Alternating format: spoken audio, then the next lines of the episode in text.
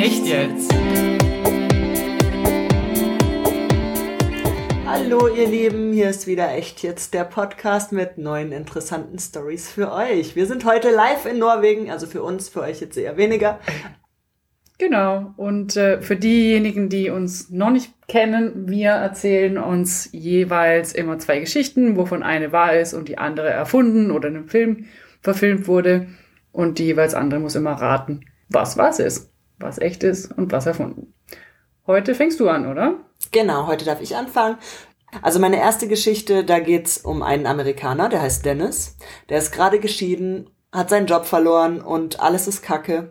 Und eines Abends steht er vor seinem Haus, das gerade gepfändet wird, schaut in den Himmel und denkt sich, als er den Mond sieht, hm, ist eigentlich viel Land. Was wäre denn, wenn der Mond mir gehören würde? Dann könnte ich eigentlich einige Dollar mit dem Verkauf machen, wenn ich den Mond anteilweise verkaufe. Gesagt, getan. Als erstes liest sich Dennis den Weltraumvertrag von 1967 durch, wo drin steht, dass der Weltraum einschließlich des Mondes und anderer Himmelskörper nicht nationaler Aneignung unterliegt. Dann denkt sich der Dennis, hm, wenn eine Nation nicht der Besitzer vom Mond werden kann, aber dann vielleicht ich als Privatmann. Und es gibt auch noch ein heute gültiges Gesetz aus Wildwestzeiten, das er zum Glück halt kennt, weil er sich mit solchen Sachen schon mal auseinandergesetzt hat, wonach man Besitzer eines Grundstücks wird, wenn man etwas anmeldet, also einen Besitzanspruch anmeldet und seinen Anspruch eine Zeit lang ohne Widerspruch öffentlich machen kann. Ist das in den USA oder wo ist das? Das ist Gesetz aus dem Wilden Westen, also ja. Also es betrifft oder? die USA, genau. Okay. Das heißt, er kann den Anspruch geltend machen und wenn sich lange genug keiner dagegen beschwert, äh, wird der durchgesetzt und das ist dann seins. Okay. Gesagt, getan. Der sattelt also sein Auto, fährt zum Grundstücksamt nach San Francisco und meldet den Mond und gleich noch alle Planeten des Sonnensystems als sein Eigentum. So. Der Besitzanspruch wird ausgehändigt. Alsbald nimmt der schlaue Dennis Papier, Feder und Tinte und schreibt der UNO sowie der Sowjetunion, ob sie was dagegen hätten. Acht Jahre passiert halt nichts, er kriegt keine Antwort. Es interessiert niemanden, also geht er davon aus, ja, das ist jetzt meins. Also er gründet daraufhin die Firma Luna Embassy und fängt an, Fußballfeldgroße Mondgrundstücke zu verkaufen. 0,4 Hektar gibt's für 20 Dollar inklusive Zertifikat, Mondkarte und Urkunde. Es ist ihm auch egal, ob Mars Rover auf seinem Besitztum rumfahren, weil wenn die Wasser finden oder Methaneis, wird's eh immer nur wertvoller. also machen die eigentlich quasi für, für umsonst seinen Job? Genau. Okay. okay. Das Ende vom Lied ist, dass Dennis fröhlich für den Rest seines Lebens Grundstücke über das Internet vertickt. okay, das ist so irre. Das muss ja eigentlich wahr sein, fast schon. Also das kann, also das gibt's ja nicht. Okay. Also, Spannend. Also, genau. Also das wäre Story Nummer eins. Wir hatten es doch gerade gestern davon, dass auch noch Luft privatisieren möchte, weil Wasser ist ja schon privatisiert, was ja eigentlich jedem zustehen würde und dann könnte man Luft ja auch privatisieren, theoretisch. Und der hat das halt mit dem Mut gemacht. Ja, voll. Voll. Ich habe auch gestern, wo wir darüber gesprochen haben, noch dran gedacht, dass ich mhm. jetzt eigentlich, eigentlich hätte ich jetzt mit der Geschichte angefangen, aber es ging ja nicht, weil wir ja noch nicht so weit waren. ja, genau. Okay. Dann meine Story Nummer zwei. Da geht's um Andrew. Das ist ein ehrgeiziger junger Rechtsanwalt bei einer großen Anwaltskanzlei. Seine Vorgesetzten halten sehr große Stücke auf ihn und planen ihn zum Partner von der Kanzlei zu machen. Zwei Fakten behält Andrew aber für sich. Er ist homosexuell und HIV infiziert. Irgendwann machen sich natürlich die ersten Spuren seiner AIDS-Erkrankung für alle sichtbar. Und nach der damaligen Ansicht konnten nur homosexuelle Menschen äh, damit befallen werden. Wann, wann war, war das? Wir sind in den 80ern. Ah ja. Mhm. Ja. Er vermutet, dass er wegen seiner sexuellen Orientierung für die meisten Teilhabe moralisch untragbar geworden ist, weil er plötzlich entlassen wird, einfach aufgrund eines rangezogenen Fehlers den er zwar nicht gemacht hat, aber er geht halt davon aus, dass es daran liegt, also an seiner sexuellen Orientierung weil von der Krankheit weiß bis dato noch niemand was. Daraufhin will er den Arbeitgeber wegen Diskriminierung auf Entschädigung verklagen, kriegt aber schon Schwierigkeiten allein bei der Suche nach dem Rechtsbeistand, weil er von sehr vielen Leuten abgelehnt wird. Seine letzte Hoffnung ist Joe, ein Anwalt, der durch die Fernsehwerbung bekannt ist und den hat er schon mal bei einem Zivilprozess als Anwalt der Gegenseite kennengelernt. Aber auch der möchte ihn zuerst nicht vertreten. Er macht auch keinen Hehl aus seiner Abneigung gegenüber Homosexuellen. Und vor allem gegenüber AIDS. Und er hat auch Angst, dass er sich oder sein neugeborenes Kind anstecken könnte. das hat man ja zu dem Zeitpunkt auch noch nicht gewusst, dass das gar nicht möglich ist. Der Andrew versucht unterdessen, sich selbst das Wissen anzueignen, damit er sich vor Gericht selber vertreten kann. Der sitzt dann in der Bibliothek und da sieht der Joe, also der Anwalt sieht ihn dann dort und entscheidet sich dann nochmal um. Das heißt, er macht sich nochmal Gedanken drüber und denkt sich, oh nee, der wird von allen so abgelehnt, ich muss ihm jetzt helfen. Mhm. Und daraufhin siegt dann quasi die Menschlichkeit vom Joe und er entscheidet sich aktiv dafür, den Andrew zu vertreten. Sie bereiten sich zusammen vor und der Joe erhält einen Einblick in das Leben vom Andrew auch und sie fangen auch an, sich anzufreunden.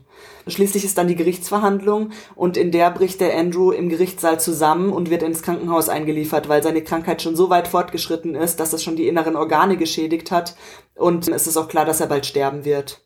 Unterdessen beginnt aber auch die Front an der Gegenseite, also vom Arbeitgeber, zu bröckeln, weil nicht mehr alle Gesellschafter von der Kanzlei auf ihrem ursprünglichen homophoben Kurs fahren, sondern auch Mitgefühl für Andrew entwickelt haben.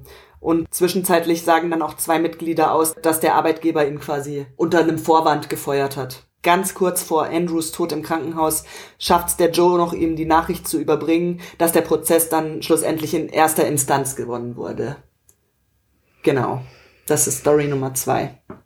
Okay, also ich glaube, ich habe das Gefühl, den ähm, das zweite als Film zu kennen. Deswegen glaube ich, das ist ein Film. Ich wüsste, weiß jetzt aber gerade den Namen nicht und ich weiß nicht, ob ich recht habe, aber äh, ich glaube, das zweite ist der Film. Ja, hast du recht. Also das zweite ist, das ist der Film Philadelphia. Ja, genau, genau. Ja, aus 1993 ist eigentlich auch ganz bekannt. Ja. Und eigentlich auch ein guter Film.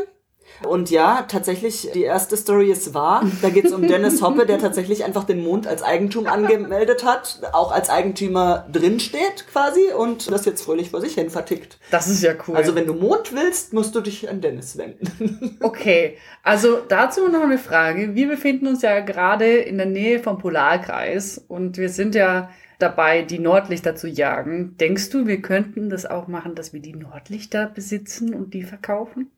Bestimmt. Das Schwierige ist, glaube ich, nur, dass man die halt nicht einfangen kann. Das heißt, du aber kannst ja beim Mond auch nicht. Nee, aber der Ex also, also theoretisch kannst du ja dahin fahren, glaube ich, und, ah. und ein Stück rausschneiden. Das geht bei den Nordlichtern, glaube ich, nicht. Stimmt. Hm, ja, okay, ich verstehe es, ja. Aber prinzipiell könnte man bestimmt das machen wie, also ich habe schon gehört, dass eben, wie, wie du gesagt hast, mit der Luft, dass die in Gläser abgefüllt wurde und ja. dann verkauft wurde, dass man bestimmt auch Nordlichter in einem Glas einfangen kann und sie dann verkaufen kann, mit Sicherheit. Ja, ich, wir machen uns hier nochmal schlau und wenn wir da was äh, Schlaues gefunden haben, dann werden wir in der nächsten Folge einfach dazu äh, was erzählen. Voll gut. Gut, also dann leg ich mal los. Und zwar habe ich heute zwei Geschichten zu Einsiedlern, also Eremiten, vorbereitet oder mitgebracht. Passt auch so ein bisschen hier in die einsamere Gegend Europas, hier in Norwegen. Die erste Geschichte spielt allerdings in Südtirol. Und zwar handelt es sich hier um eine Familie, die in, eben in Südtirol in den Bergen wohnt. Das ist einmal der Albert und seine Mutter Marianne. Die sind Bergbauern, die leben alleine auf ihrem Hof in den Bergen und haben hier halt ein eher simples Leben. Sie waren mal eine größere Familie. Also Albert hatte drei Geschwister, die aber vor vielen Jahren ums Leben gekommen sind, weil sie auf dem Schulweg von einer Lawine überrascht wurden und da ums Leben gekommen sind. Oha. Er lebt eben mit seinen Eltern auf dem Hof und irgendwann mal sagte er sich aber, okay, das ist eigentlich nicht mein Ziel von meinem Leben. Also ich möchte eigentlich nicht nur Einsiedler sein, ich möchte nicht nur auf diesem Bergbauernhof leben, sondern ich möchte auch noch mal was anderes sehen. Also hm. verständlicherweise, ja, er ist auch in dem, zu dem Zeitpunkt so um die 30. Das heißt, er geht dann ins Tal und versucht dann dort Anschluss zu finden, Freunde zu finden, einen Job zu finden und lässt halt seine Eltern zurück und da passiert es, dass sein Vater ebenfalls einen Unfall hat und tödlich verunglückt. Und seine Mutter stellt sich da die Frage, ob sie es ihm erzählen soll oder nicht, mhm. weil sie weiß halt, okay, wenn sie ihm jetzt sagt, dein Vater ist gestorben, dann hat der Albert halt die Sorge um die Mutter, die ist ja auch ein bisschen älter schon und so weiter.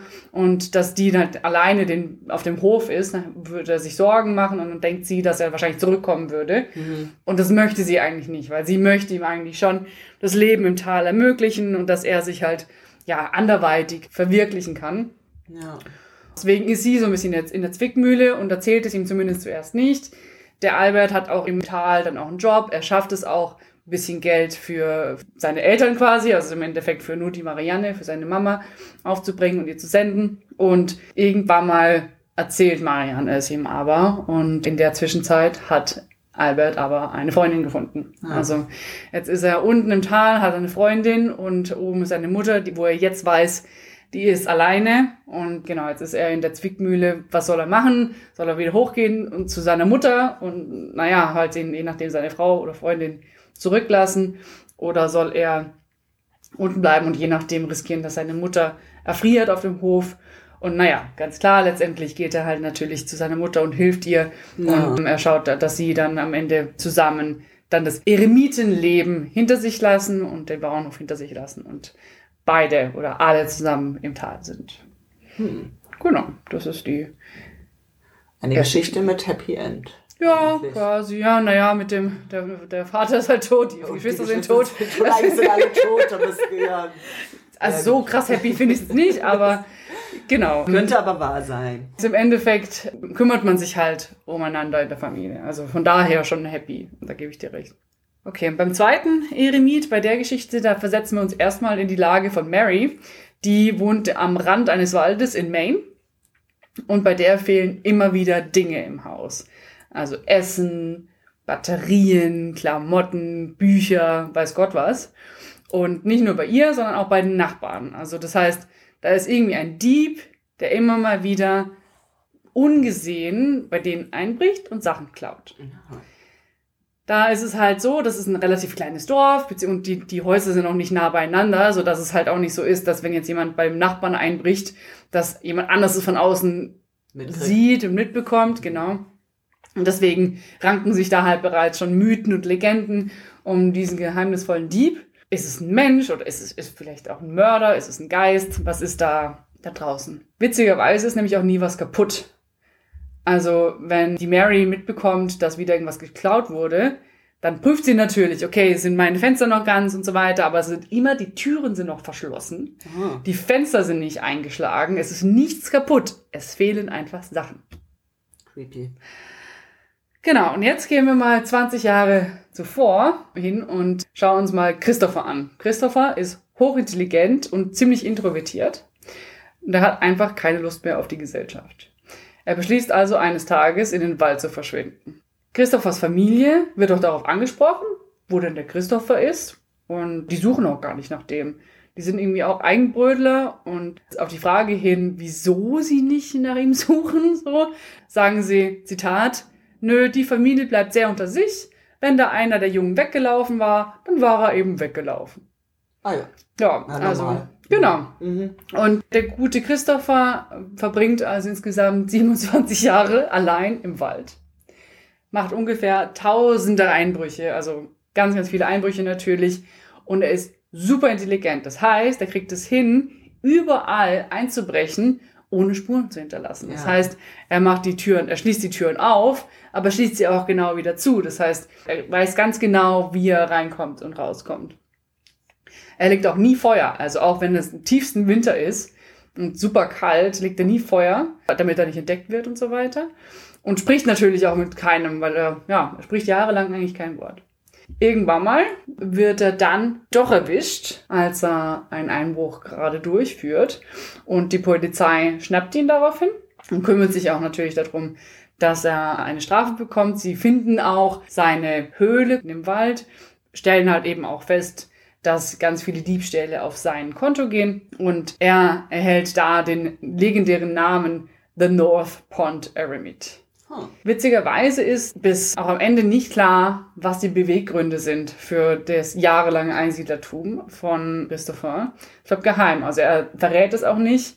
Und ja, die Frage bleibt irgendwie am Ende, ob es vielleicht intelligenter ist als allen anderen, dass er einfach allein lebt und sich nicht so der Gesellschaft halt unterordnet. Hm, schwierig. Es könnte bei, ich glaube beides gutes Filmmaterial. Irritierend finde ich bei der zweiten Geschichte, dass es in Maine spielt. Das mag der Stephen King eigentlich sehr gerne. Stimmt. Aber es ist ein anderes Maine, oder?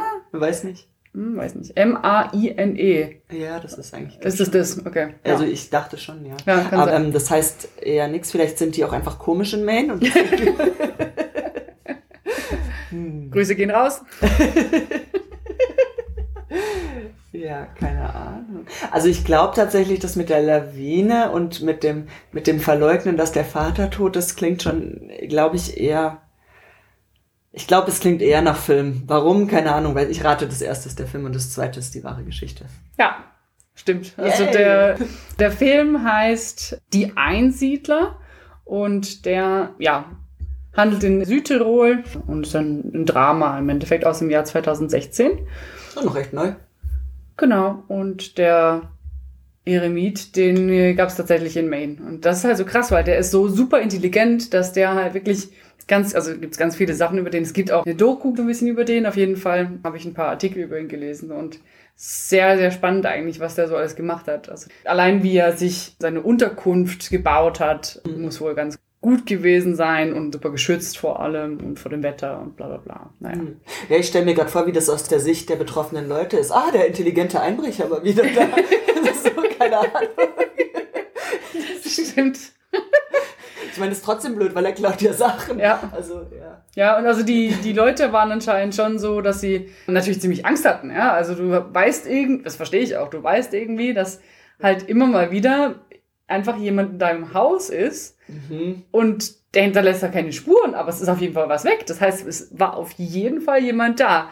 Das ist natürlich schon beängstigend. Das ist voll gruselig, Ja, ja, schon. genau. Und selbst wenn du es weißt, ich meine, es ist ja irgendwie, irgendwie, selbst er weiß, dass die Leute wissen, dass er da ist. Das interessiert ihn aber nicht, weil er einfach rein und raus geht und, also es ist irgendwie schon dreist, oder? Ja. Also, naja, gut. Ich glaube auch, dass der sogar dann, also der hat dann auch eine Haftstrafe und so weiter, glaube ich, bekommen, aber hinterher, als er die dann abgesetzt hat, ist er, glaube ich, wieder zurück in den Wald. Also der hat sich da, der fühlt sich da wohl. Das ist schön. Genau. So, also wir verabschieden uns, denke ich, für heute. Ja, und dann hören wir uns hoffentlich bald wieder. Genau. Wir haben nämlich auch heute noch was vor. Wir wollen heute noch Rentierschlitten fahren. Ja, In der Hoffnung, noch ein paar Nordlichter zu sehen dabei. genau. Daumen drücken. Bis dann. Tschüss. Echt jetzt?